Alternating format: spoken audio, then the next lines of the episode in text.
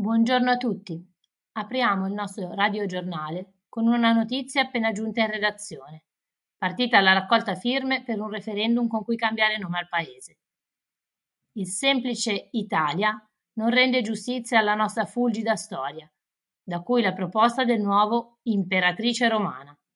Il senatore Giorgio Bonton e gli altri promotori dell'iniziativa invitano tutti voi al Circo Massimo raccomandati toga, sandali e corazze per prender parte all'incontro. Il nostro paese, lungi dall'essere secondo agli Stati Uniti, rivendica il proprio primato. L'America l'ha scoperta un discendente romano. Divise maggioranza e opposizione riguardo alle origini del noto scopritore del Nuovo Mondo. Colombo sarebbe etrusco, al pari del Circo Massimo.